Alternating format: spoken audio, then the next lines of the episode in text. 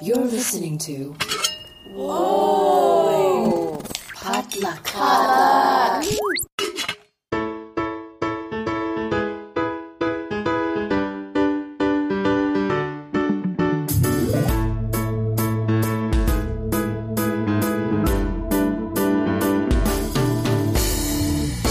And welcome back to Books and Boba, a book club and podcast featuring books by Asian and Asian American authors. My name is Marvin Yue. And I'm Rira Yu.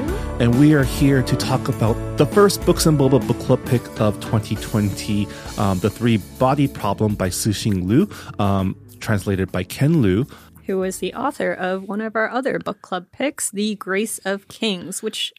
we read in January or February. I don't remember. Did we? It was a while ago. I remember I gave our listeners 2 months to read it because it was really long. So I think it was a January /February pick. Yeah. So thank you for everyone for tuning in again. Hopefully you've all read the book because we're going to go deep into spoilers. Although from experience, I know some of you like to listen to our thoughts before going to a book, which I guess it's okay. Live your life the way you want to. But before we get into our book club discussion, Rira has some breaking news for us. It's not really breaking news now by the time that you're listening to this, but last week, the Asian Pacific American Awards for Literature were announced. And I'm just going to briefly go over the winners and honorees of this year. So the 2020 Asian Pacific American Awards for Literature picture book. The winner was Queen of Physics, How Wu Chen Sheng Helped Unlock the Secrets of the Atom. And it was written by Teresa Robinson and illustrated by Rebecca Huang. The honoree for picture book was Bilal Cook's Doll, written by Aisha Saeed and illustrated by Anusha Saeed. And Stargazing by Jen Wang won the 2020 Asian Pacific American Award for Children's Literature. And the honoree went to I'm OK, and that was written by Patty Kim. And the young adult literature winner was They Called Us Enemy by George Takei. And the young adult literature honoree was Frankly In Love by David Yoon. So those were our winners of the 2020 Asian Pacific American Awards for Literature. Congratulations to all of the winners and honorees. I've heard great things about every single book on this list. We covered them in previous episodes. Yeah. Yeah. Have you read Frankly In Love yet? No. It's on your TBR. I don't have it. I need to borrow it. I have like maybe 2 friends who have copies of it and they just haven't started reading it. And, you know, it's like one of those weird things where your friends are like, oh, I really want to read this book. And it takes them forever to pick it up. And I'm like, so when are you going to finish reading the book so I can read it? It's like a weird situation. What a struggle. But I did watch the pilot for Ghost Bride. Oh, I still haven't gotten to watching that series yet. See, the thing is, I don't have any experience watching Chinese dramas. So my only point of reference is are the Korean dramas that I've watched in the past, and I'm guessing that they're a little bit different in terms of production and writing. You know, at this point, they're probably about the same. I think a lot of the current wave of C-dramas are all very much inspired by K-dramas, which were in part inspired by C-dramas of like the 90s. So like everyone is just biting off each other, and you know, it's kind of how art works, right? Everyone takes what was done before. I would say expands. K-dramas actually got most of their inspirations from Japanese dramas because a lot of the early Korean dramas were adaptations of mangas that were really popular. But yeah, the pilot was... the thing is, I don't really remember much of the novel and how it started. So I was like, okay, I guess I'm going in pretty much blind because I forgot like the opening chapter of the book. So I don't really know how faithful it was. And also, I'm not knowledgeable in the clothing of that time, like 1890s Malacca fashion.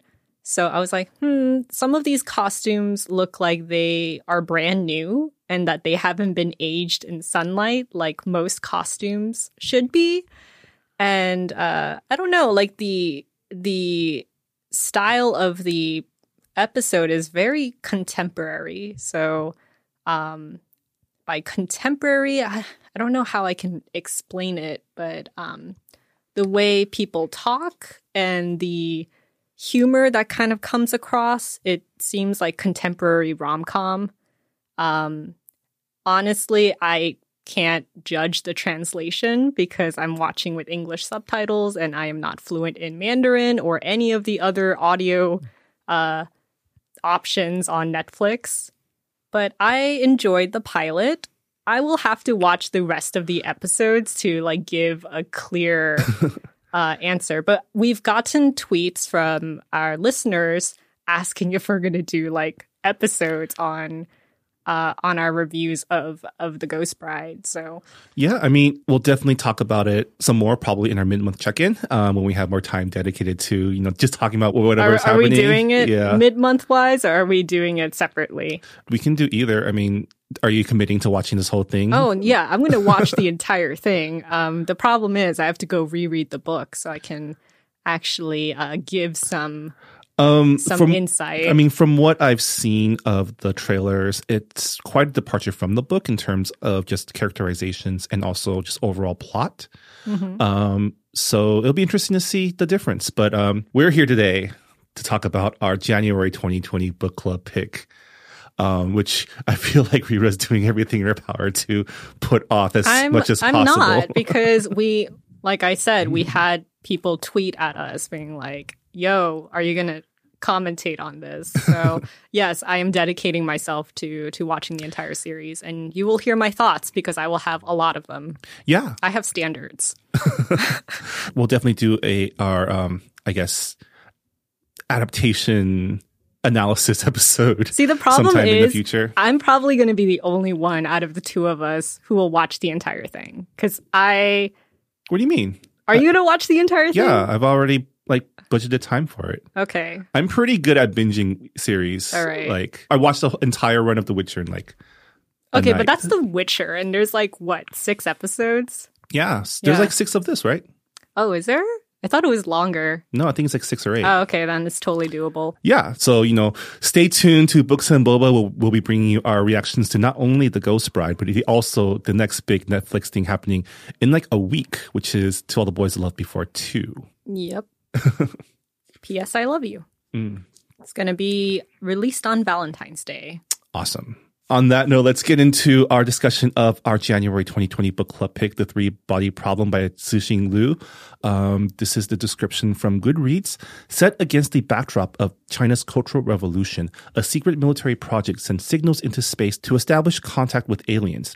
An alien civilization on the brink of destruction captures the signal and plans to invade Earth. Meanwhile, on Earth, different camps start forming, planning to either welcome the superior beings and help them take over a world seen as corrupt, or to fight against the invasion. The result is a science fiction masterpiece of enormous scope and vision. And so this was a book written by Cixin Liu, I think in 2014. Oh, 2006, right? Original? Yeah. It was translated in 2014, and it won... it was nominated for the 2014 Nebula Awards, and then it won the 2015 Hugo Awards. And it was the first Asian novel to win a Hugo Award. So It is groundbreaking. Marvin really wanted to read this book for a very long time. So I am curious as to knowing what your expectations were. Were they met? Well, so... this book has been on my radar for a long time just because of like you said, the groundbreaking nature of it being a piece of Chinese fiction that won a lot of Western awards and acclaim. And it was lauded as something as a fresh look at science fiction from a perspective that we don't usually get. So I was super interested in what that exactly meant because I didn't really know. I mean, reading the book, you definitely see, the biggest thing is just perspectives that you don't normally see in science fiction in terms of, when we look at, science fiction written in the States, there's a lot of American exceptionalism written into those narratives, right? Like heroic scientists or generals and soldiers fighting against or exploring new worlds. And what really surprised me about The Three-Body Problem is kind of how cynical the whole thing was in terms of its view on what exactly first contact would look like with an alien species that's more superior. Yeah, I guess I did notice that as well, the cynicism, because in American science fiction, I feel like a lot of it is very heroic, like you said, and also very optimistic. Like, look at all the sci-fi movies that we have. Yeah. Yeah. Independence Day. Yeah. I was reading a profile that the New York Times did on Ken Liu, the translator, that came out, I guess, a couple months ago, where he was talking about when he was translating this book for Cixin Liu, he ended up making a really big change in the, I guess, the flow of the story, where the Three-Body Problem, the translation that we read, started with a few chapters dedicated to the Cultural Revolution and kind of the barbarity and the persecution of the intellectual class, in addition to the kind of interfactional warfare that happened during that time, right? And apparently in the original text, that section was in the middle of the book. Oh, interesting. During the flashbacks when he actually meets Ye Wenjie in the present time. And so Ken Liu was reading the book and saying, this section actually makes more sense if you put it in the beginning of the book, because it creates the context that would make the rest of the story make more sense. And when he suggested it to the original author, fully expecting it to be turned down because who likes being told that you ordered your story wrong, the author actually told him, yeah, that's actually how I had it in the beginning. And his publishers were afraid that because that section was so critical of the Cultural Revolution, they were afraid it wouldn't get past censors. So they moved it to the middle to kind of hide it. Because they thought that the people who are in charge of censorship won't get to the middle of the book. Yeah, they would read that section as a criticism of the government and just like keep it from being published. But since it's in the middle of the book, and as I think both of us noticed, this book is super dense. And it actually takes a little bit of effort to kind of get through if you're not like committed to reading it. The book was able to pass through screening and become the big phenomenon that has become. That's very sneaky, but very smart. Yeah, I would. Since I don't know how to read Chinese, I asked one of my friends who can read Chinese fluently to see if the translations were, I guess, it matched the tone of the original text. And she only read like maybe the first chapter or so, but she was very impressed with Ken Liu's translation, saying that he pretty much nailed like the cadence of the original text. And it's a ginormous task to translate a book like this, where there are so many like scientific terms, and you also have to put in cultural context without like bogging down the Western readers on history, try to make sure that the footnotes are kept to a minimum. And translation is kind of you're not only just translating like the words, you're also like kind of rewriting the novel in a way, because the original prose is not going to translate perfectly. So I think Ken Liu, like, I can't judge because, again, I like can't read Chinese, but like it must have been a tremendous task. And oh, I'm sure. Yeah. Yeah. The profile on him, as well as his own notes at the end of the book, illustrate the amount of work that went into translating this to be as close to the source material as possible, while also making it accessible for Western audiences.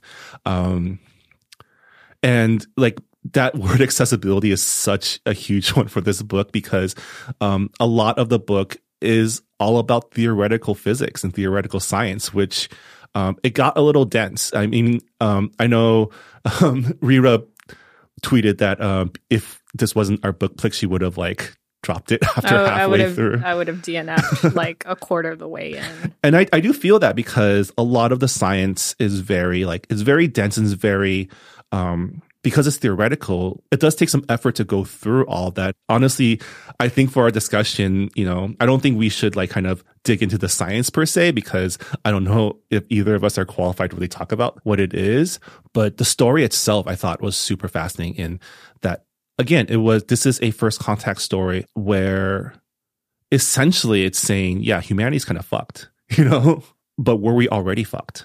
Yeah, yeah. I mean, I liked how like the question of is it wise to reach out to aliens in space without having a clear idea of what might happen, because whatever happens will forever impact humanity.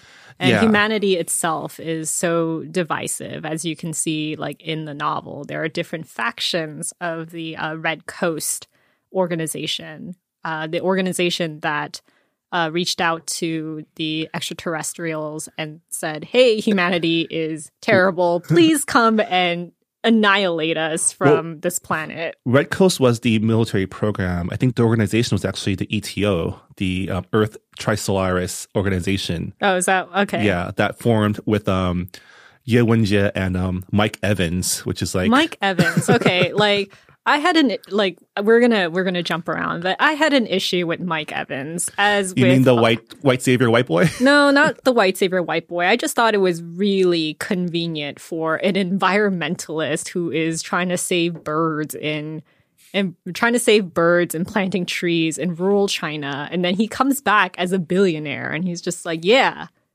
I'm just going to use my money to like... Well, I mean, think about the people who have the opportunity to go travel to rural China to save birds and live off the land. I mean, that part I understand. I just thought it was super convenient for him to be the one who funds the entire organization. And it's like, what do you know? That one meeting with Wenjie, like, led to this moment. Yeah, but he also... co-opted and appropriated her research and her learnings to create a splinter faction that was super extremist, which, you know, also pretty convenient. Yeah. I mean, since we're talking about Mr. Evans, we can also talk about just, let's start out with the characters of the story. There were a lot of characters. I don't think any of them could be considered the protagonist besides Wenjie, who is kind of the person that kicks everything off, right? Like, this whole story happens. Because of her? I guess. I would argue that there are two protagonists, and that's Wenjie and Wang Miao, who is the nanotech scientist, who is pretty much giving his perspective in current China. Because the book oscillates between flashbacks with the Cultural Revolution and current China, where scientists are going through some weird experiences. I guess he's like your everyman your everyman scientist who like tries to figure out what the hell's going on. And I guess he does infiltrate the ETO, right? That's his role. Guess like half of the book is pretty much in his perspective in current time. But the reason why I kind of feel like his character fell flat is for someone who is pretty much a secondary protagonist, he doesn't really make a lot of decisions that kind of drive the action forward. I feel like he was such a passive character and things were just happening to him, and he's just like going with whatever ride that he's on. And I couldn't really get into his head. Like you said, he seemed like every man scientist, and I didn't really get a good grasp of his personality. He doesn't necessarily have an arc. Like we said, he's not a hero, right? He's just like there. The guy who like tags along and has stuff happen to him, and the story happens around him, and he's kind of just the observer. He's our avatar into learning about this secret war that's going on, this interstellar secret war, and also this VR game that he plays to like learn about the alien civilization. I thought it was funny when you said avatar, and I was like, oh yeah, he plays an avatar. Pretty much. The Three-Body Problem virtual reality game. A more compelling character to follow would probably be the hard-boiled cop, Su Chang. He was the only character I liked, to be perfectly honest. He's the only one that I thought had a little bit of personality. Because even with Wenjie, I was like, okay, a lot of these terrible things are happening to her, and I can understand her cynicism and her decision to betray humanity pretty much. But, like, you know, she commits murder, and I'm just like, okay, that was random. Like, why? And also, aside from her being traumatized, again, I have the same issue with, like, I don't really understand her personality. It doesn't seem like there are a lot of character traits that I can draw from her chapters, although a lot of interesting things do happen in her chapters. I think that some of my favorite scenes in this novel were of like her in the Cultural Revolution. I don't know if it's because I don't know much about the Cultural Revolution, but I don't know. It just seemed very visceral reading those chapters. I mean, I think part of it has to do with just like in literature, characters matter, right? Like having characters with character is important. But how much do you think that is because as readers of like Western fiction, we're automatically drawn to the hardboiled detective archetype as like a leading person? I'm not saying that like Dashi should have been like the protagonist. I'm just saying that I would have liked more depth with the characters. I just felt like for most of the novel, they were kind of like mouthpieces for plot devices and like just a lot of theoretical science. And I'm like, okay, yeah. I get that science is a really big thing in hardcore science fiction. A lot of the fans of that genre, they live for this type of stuff. And I'm not part of that audience. But at the same time, I'm like, it's like I would like some more meat on the characters, and I did not get that. And, I get that. And you know what? Like this isn't my cup of tea, but it doesn't like it. It's still a great book. Yeah, I can appreciate the art without liking it. I did enjoy the character of Wei Chen, who was the husband of the leader of the National Science Frontier Organization, who told the worst. Like, have you ever been to a Q&A of like either a book Q&A or like a film Q&A where you had someone stand up and before they get to the question, they tell their whole life story? Oh, like all the time at every single book signing I've been to. Yeah. Because that was this character in his like police deposition. Oh, God. Do you remember that I do part? Remember it. I was reading, I was like, oh, God, this is the worst. You know who he reminded me of? In Devotion of Suspect X, like Heigo Higashino's novel that we read for this book club, there's like a math genius. Yeah. And he's like super antisocial. And he's like, I just want to do math in my small studio. And that's just my dream job. Yeah, but this guy was a genius and lazy, too. I know. He's living his best life. But the game that is featured in this novel, the Three-Body Problem game, I thought that was like super interesting. I feel like someone, because I am someone who plays a lot of video games, I was instantly intrigued, and I really liked the world building and the Trisolarans, yeah. Yes, Trisolarans culture, and how like the concept of like dehydration and the three different eras, the chaotic era, the stable era, and like the death era. And it's interesting that like basically the Trisolarans or the Trisolaran Earth Alliance organization have are utilizing experiential video games to teach a culture and history to, you know, to kind of screen out potential recruits, right? Like they're like when we talk about like video games as not even art, but as a applied way to learn things, like this is like the end game for that, right? Yeah. And I thought it was interesting that during those Trisolar, those like three-body chapters, you're essentially seeing the progress of science of a whole other civilization. The Trisolarans, I'm sure people listening should know by now, they are the alien race that the Red Coast Project contacts that are way superior to us in terms of their technology, because they've had years and years of focused research on how to survive in this very chaotic system, right? They're based out of Alpha Centauri, which is the closest star system to the Milky Way. And basically, they are a star system with three suns. And throughout like each chapter of Wang Miao going into the three body, you see a different era of their scientific progress as they figure out what the hell is going on. And, you know, like their solar system is pretty much the three-body problem, which is why the game is called that. Yeah, which is like a physics problem. Yeah. I looked it up because I was like, I don't know what this is. According to Britannica, it's the problem of determining the motion of three celestial bodies moving under no influence other than that of their mutual gravitation. And apparently, the three-body problem is unsolvable, but there have been some disputes because some people define a solution differently from other people.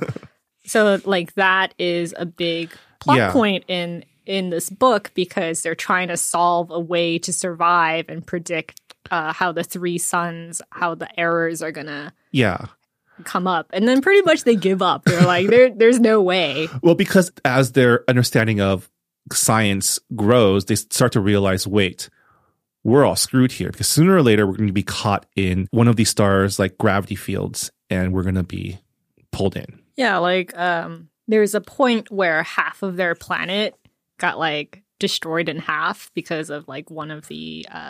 It was the Trisolar Syzygy or something, right? Where all three suns were aligned. So their gravity kind of literally pulled the planet apart. Yeah, it literally pulled the planet apart. Yeah. And that was when they were like, oh, we're screwed. We need to leave. But the game really reminded me of, have you heard of the Jejun Institute? No. Okay. There's actually an AMC series that's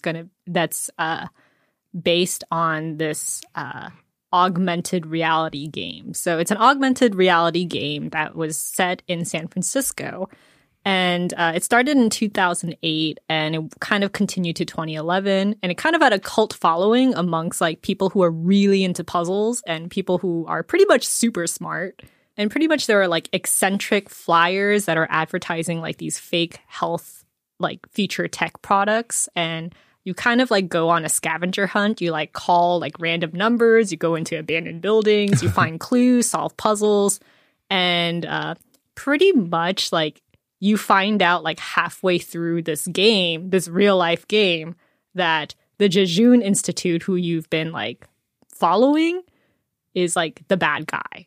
So it kind of reminded me a lot of that because people who are playing that game, because it's a cult following and because there's kind of like an initiation room, like people actually like randomly meet up. Like in the book, like the top players of the three-body problem who have a higher probability of being converted. They have a meetup. And that's exactly what happened in the Jejun Institute. It's pretty great. Wow. There's a documentary on it. Go watch it. But I just wanted to mention that because I thought it was cool. Yeah. I mean, that meetup in itself was really interesting because the environmentalist guy, Pan Han, he interviews everyone who comes. And you have Wang Miao, and you have a journalist, a philosopher, PhD student, and then two business guys, right? Yeah.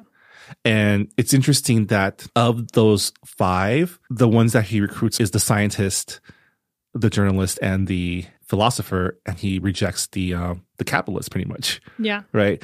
They have a really interesting conversation about colonialism. Yeah. Right? And basically the two business people express contrary beliefs. Like, sure, the conquistadors brought civilization to a culture that was quote-unquote bloodthirsty, but they also brought famine. And also, like, who's to say that the Aztecs wouldn't have developed into a more peaceful civilization down the line, right? And then Pan pretty much says, nope, sorry, you're wrong. Go away, right? Because his thesis, which is like this faction within the ETO, is the world is fucked. The aliens should come and just wipe us out. So that's the Adventists. Yeah. And then there's the Redemptionists. Yeah, who see the aliens as a benevolent god or something. Yeah. Like, they have more religious relationship with the Trisolarans. And I thought it was a really interesting contrast with, like, say, the Cultural Revolution, where the Cultural Revolution and, like, Communist Revolution in general is usually seen as, like, a revolt of the common people, the workers, right? The peasants, the working class. Whereas the ETO seems to be a revolt of the intellectuals, right? The people that are so smart that they think humanity is just not worth saving. Because... that was Mike Evans's like triggering moment, right? Was when he realized that there's nothing he can do to stop these forests being cut down because all these workers, all these common people are so like short-sighted, quote unquote, and can only see like, if I don't cut this down, someone else will. So I might as well like profit from cutting these trees down. Mm-hmm. And to the Adventists and that kind of way of thinking, the world is not worth saving because we're going to destroy it anyways because the common people can't see the bigger picture. Yeah, and the interesting thing is both movements, the Cultural Revolution and the Trisolaran like supporters, I guess. They're both kind of in their own ways trying to suppress science. Like the Cultural Revolution, they're like, no intellectuals. And you're teaching reactionary science, and that's like against our beliefs. It's totally for Western ideals, and you're corrupted.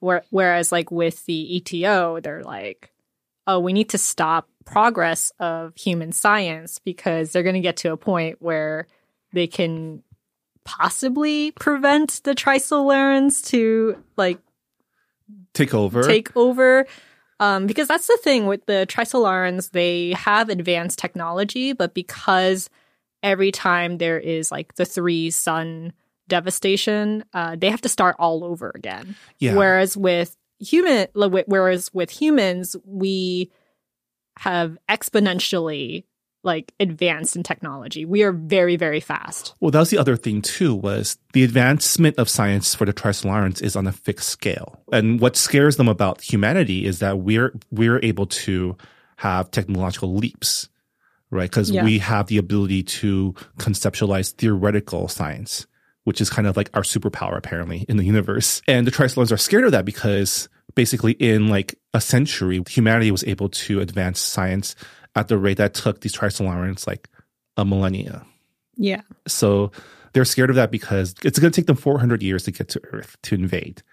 And in that amount of time, humanity could create the science needed to fight back. And that's why they manipulate the ETO to thwart science, pretty much. And then, like, the Trisolarans, they did some sciencey stuff that I didn't understand. They folded a proton into two dimensions, sent it to Earth. So it took me a while and some, like, researching on Reddit to kind of figure out what was going on. I mean, I had to, like, Google a lot of stuff and watch a lot of, like, 3D animations to figure out like what it would look like, because there are some really dedicated readers of Three-Body Problem who have like come up with animations and theories, and I was like, maybe you can explain this to me in visual terms, because obviously like reading this is not really solving my issue of not understanding what's happening. Yeah, but that whole sequence was really interesting because when they were trying to unfold this proton, at one point they unfolded into three-dimensional space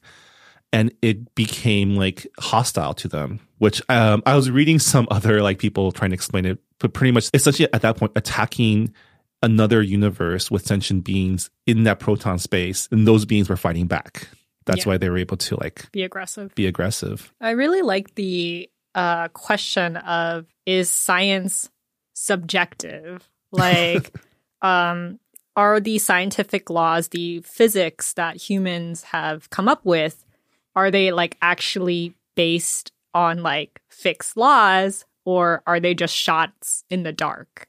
And I think there was like a really good quote in the book about like explaining it, saying a scientist turkey believes that on things like believes that every day at 10 a.m. they get fed, and then on the day they announce to the other turkeys on Thanksgiving Day, they say like they're like, hey, this is the law of the universe, we get fed at 10 a.m. every day except for that day they get slaughtered. So it's pretty much saying like, oh, they know nothing, they only know they can only make these predictions without really knowing like the scope of where they belong in the universe. It's called the shooter and the farmer. Yeah, the shooter theory. And the farmer. Yeah, and I think, I mean, that's where like speculative, like hard science fiction is interesting, because it asks itself those questions, right? And this whole book is about what happens when we make first contact, and what happens when that first contact isn't what we dream about in science fiction before, right? Because first contact in this book was made by someone who had zero faith in humanity. And reverse wise, the Trisolaran who received the message was like, I don't want my race to invade Earth and delete everything that is beautiful. And and it's just like, you have two people on the other side who are willing to betray their species, and like first contact, because humanity is so divisive, there really is no way to be like unified against a common enemy. I don't know how the second or third book go. Like, I don't know if it's set like 400 years later, like after the Trisolarans like arrive, or... I did some reading ahead, and all I can say is it doesn't get any more optimistic about our future. Like, I don't know if Cixin Liu's goal was to kind of depress everybody, but I think what this book comes down to is kind of making you think about how fragile everything, like life on this planet really is, and how easily it could all be destroyed. I mean, that's been the state of our world since we split the atom, right? Like, at any moment, we can just start a life-changing nuclear holocaust. I think it's also, like, the ending of The Three-Body Problem. It is very optimistic, because both Miao and whoever the other scientist was, Ding, they were like, oh, let's drink and, you know, forget about humanity because we're fucked, even though like we have 400 years until the Trisolarans like arrive. And the Trisolarans, they send one last message saying, you're bugs, meaning you're going to be exterminated once we get there. And Dashi, the police detective guy, the cop, he takes them to a field and there are locusts and he says, they're bugs. We've been trying to exterminate them for years, and they've survived somehow. And it is a very optimistic way to end the book, saying that, like, yeah, humans have resilience, and that is our superpower. We are able to apply theoretical science, and even though there is, like, an alien race that's trying to hamper that, there are people like Miao who is, you know, building nanotechnology that's going to change the world, and they're not going to stop, so... Yeah, so it is a very optimistic way to end the book.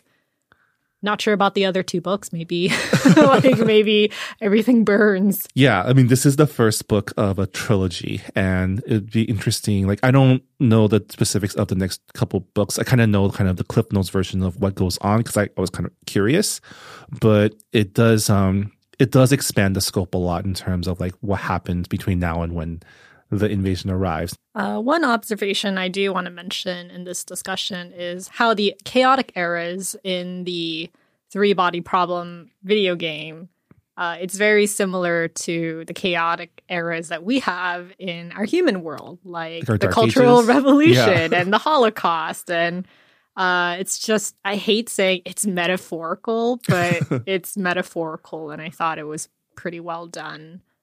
I wonder, like, because I have a cousin who right now is completing his PhD in astrophysics, and he's studying the same thing with, like, was it radio waves or...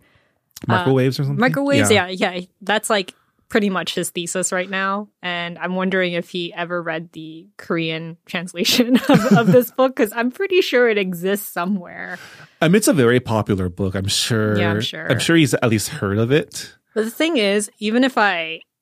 attempt to have a conversation about it with him, he's probably going to just spew out a lot of technical stuff, and it's just like, well, that's the difference between me, a basic person, reading this hardcore science fiction novel versus someone who actually knows their stuff. Well, I mean, hard science fiction isn't necessarily about the technology and the science, though. Like, I think you can technically skip a lot of the sciencey parts and still get at the meat of what this book is about and what the story is about, which is essentially first contact with an alien race and how that might happen and what might come of it. Yeah, you can appreciate the plot, and I do agree that the plot is very engaging on paper, but the journey there was very long, and there were a lot of big info dumps, and even with the dialogue, there was a lot of exposition, and it's just like, I was like, okay, I know we're getting there,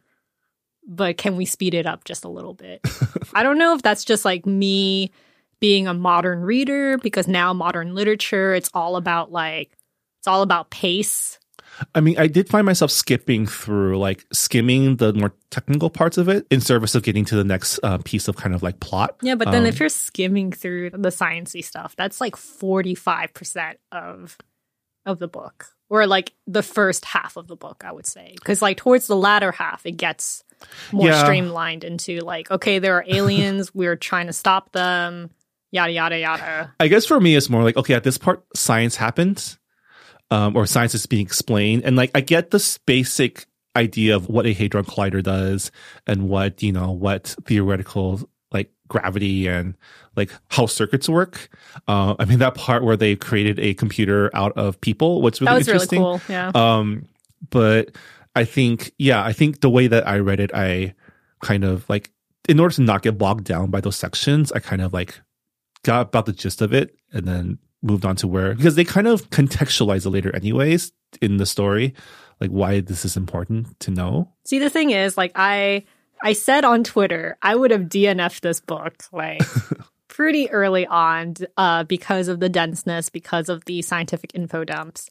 And if I was not reading this for book club, I would have just gone on a book blog or Wikipedia and just like looked at the bullet points of like what happens and like what the important science stuff is. Like I feel like I would have had a more enjoyable experience just learning that way rather than reading the book, which is a very harsh criticism. But again, it is a groundbreaking book. I just did not enjoy it. And I seem to be in the minority here as well, because I went on Goodreads and, you know, most people have like written raving reviews. And I checked like a lot of our community members' reviews and ratings. And a lot of you guys gave the book like 4 or 5 stars. And I'm like, are you guys all scientists? Are you guys all like mathematicians? I mean, for me, the science part was like, it was dense, but like through that, I think the central story itself was an interesting portrayal of this specific scientific trope from a kind of a different perspective and different worldview. And what I did like was also the portrayal of like Chinese life. Like I really enjoyed the fact that like when Wang Miao visits Wenjie in the present time, she uses diminutive names to like call him like Xiao Wang, or she calls her daughter Dong Dong. These names that elders give children that took on an extra sense of familiarity because I am Chinese and I understand what that means. Like when she was trying to get one of the kids that she cares for to eat, she says, "Oh, do you want some meat?" Which translates to rou rou in Chinese, which is something that we say to little kids. You know, do you want some rou rou? And to me, that was really, I guess, fun to read. I kind of wish that we learned more about Wenjie's daughter, who was a scientist and killed herself because she found out that physics is not real, and finds out that there are things in science that are out of whack because of the proton that was sent by the Trisolarans. Well, I don't think she knew that. And I think, likewise, what I kind of wish we had more insight on was, how did Wenjie feel when she found out that her daughter's death was caused by the Trisolarans? Yeah, definitely. I wish that was in there. Like, because she was the one who decided to betray humanity, but I don't think she expected it to be such a personal betrayal, right? She expected, this is something that humanity is going to reckon with in 400 years. Yeah. And by then, I wouldn't have to worry about it. Oh, not now. Like, yeah. I'll be dead by the time that the Trisolarans... I definitely feel like that was an opportunity to kind of... But then, like, what would you want to see? Like, do you want to see remorse? Do you want to see, like, oh, shit, I made a mistake? Like in the end, like... I feel like I just needed a page, you know? Like, a flashback page of her, like, finding the body or at the funeral or just, like, before her daughter, like, killed herself. Like, her kind of being, like, dead inside. Like, just something. Yeah, I think that's something that maybe this book was missing, was more personal stories, right? Because like we said, I think we both enjoyed the character of Su Chang, the cop detective, but at the same time, we didn't really get a lot of his story as well. We just knew, oh, this is a cool guy that smokes cigars and like is rough and tumble. Like if there was a criticism for this book, it would be that. Like it's really good describing what happens, but you don't really end up, I guess, rooting for any character. And again, I wonder how much of that is our training in finding characters to root for in these types of stories because of the books that we've read before. And how much of that is just the nature of like hard sci-fi. Maybe this is just how this type of story goes. I did think it was really cool when Wang Miao, like he is taking photographs, and then like the countdown shows up. Yeah. And then he starts seeing it like just through his eyes, and he kind of goes towards like a mental breakdown. Well, he also starts sciencing, right? Like yeah. doing control experiments. I thought that was really funny. And also like I was just, because I studied screenwriting, like I just kind of imagined it as like a scene in like a movie. Yeah. And I was like, oh, that would be a really good scene.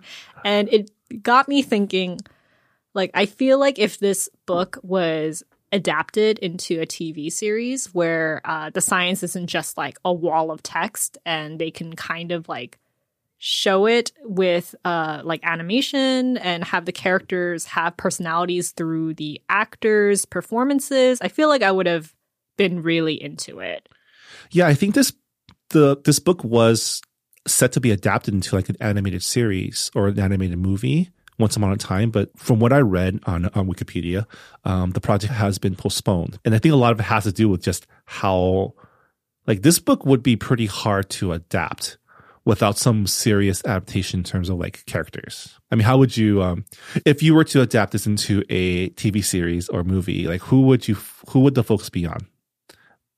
Probably Wenjie, right? Yeah, Wenjie is... Or would she be the antagonist, right? I wouldn't really assign, like, an antagonist or protagonist. I would probably give the main characters equal screen time. Mm. And you just kind of see their perspective kind of unfold.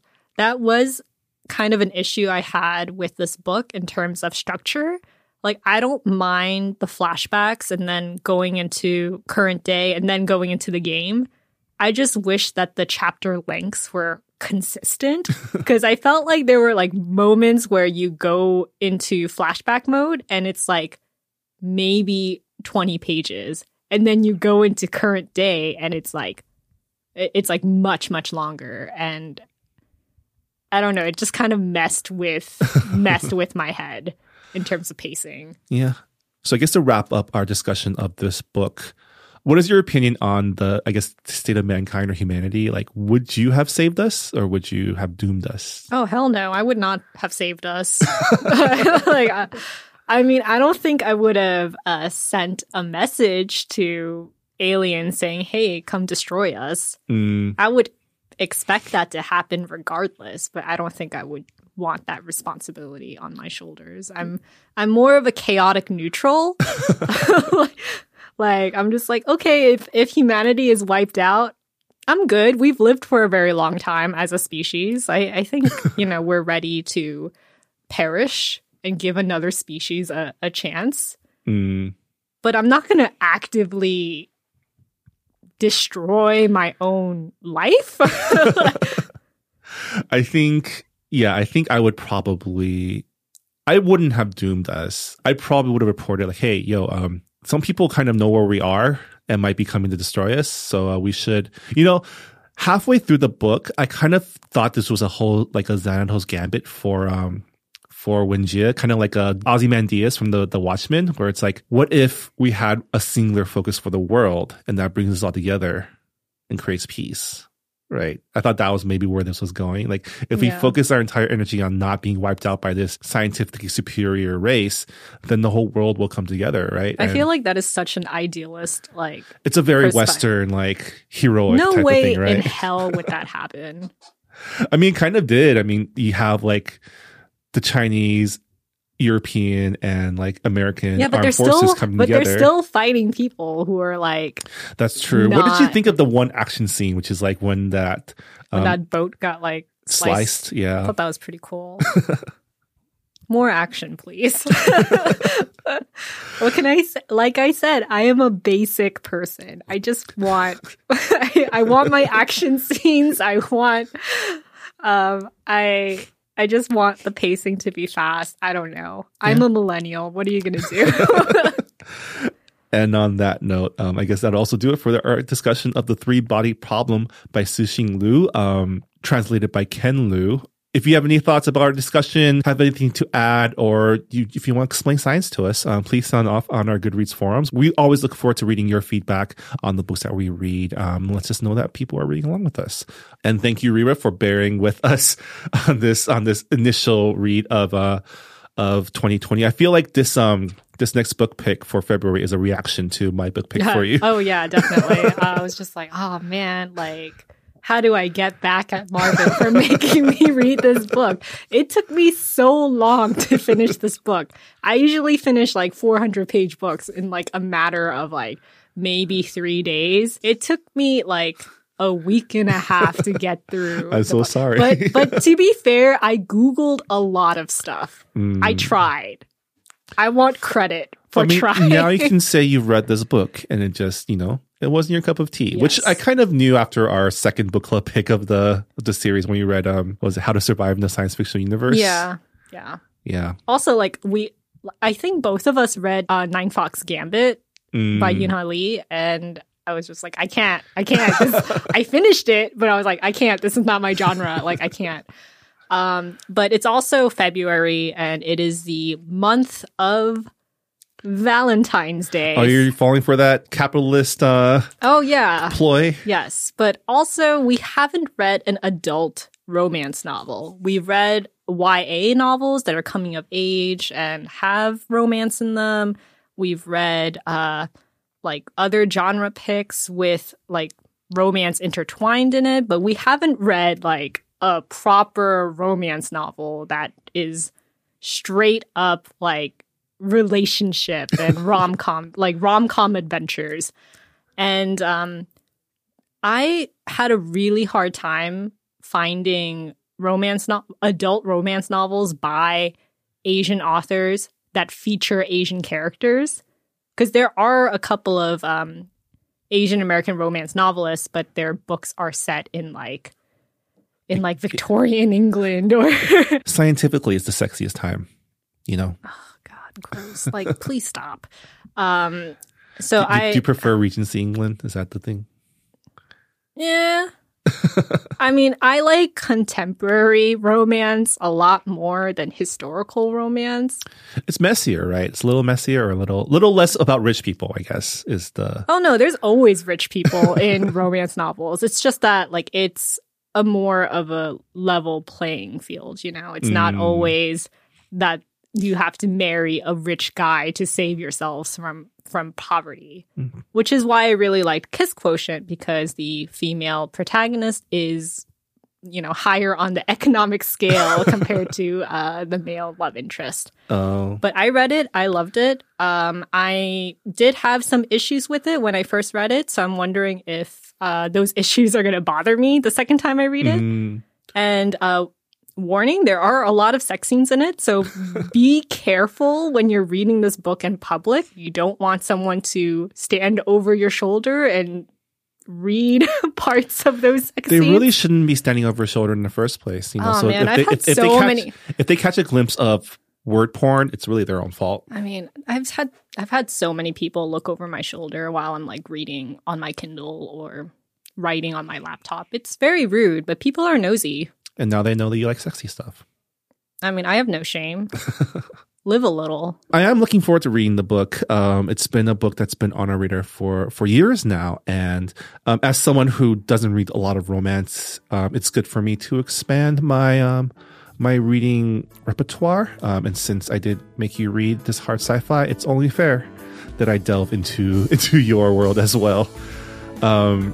And I guess hope you all will read along with us. And I know a lot of you have already read this book. So please sound off on our forums and let us know your thoughts about the book so we can also discuss those on our podcast. But on that note, thank you for joining us again on this episode of Books and Boba. Rira, I'll see you next time. All right, bye. Bye, everyone. Thanks for listening to Books and Boba. This episode was hosted by Marvin Yue and Rira Yu and produced and edited by Marvin Yue. This podcast was recorded at the Potluck Podcast Studios located within the Visual Communications offices in downtown Los Angeles. You can learn more about Visual Communications and their programs such as the Los Angeles Asian Pacific Film Festival by going to their website at vcmedia.org. Thanks also to the Potluck Podcast Collective, a collective of Asian American hosted podcasts that Books and Boba is a proud member of. You can learn more about our fellow Potluck podcasts by checking out the website podcastpotluck.com.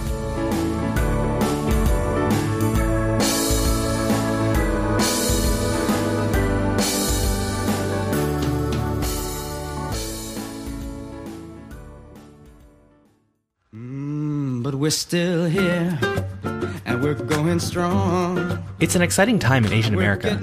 There are more movies, TV shows, books, and music reflecting us than ever. But all of these represent just a small slice of Asian American culture and experiences. So what do we do? Tell more slices.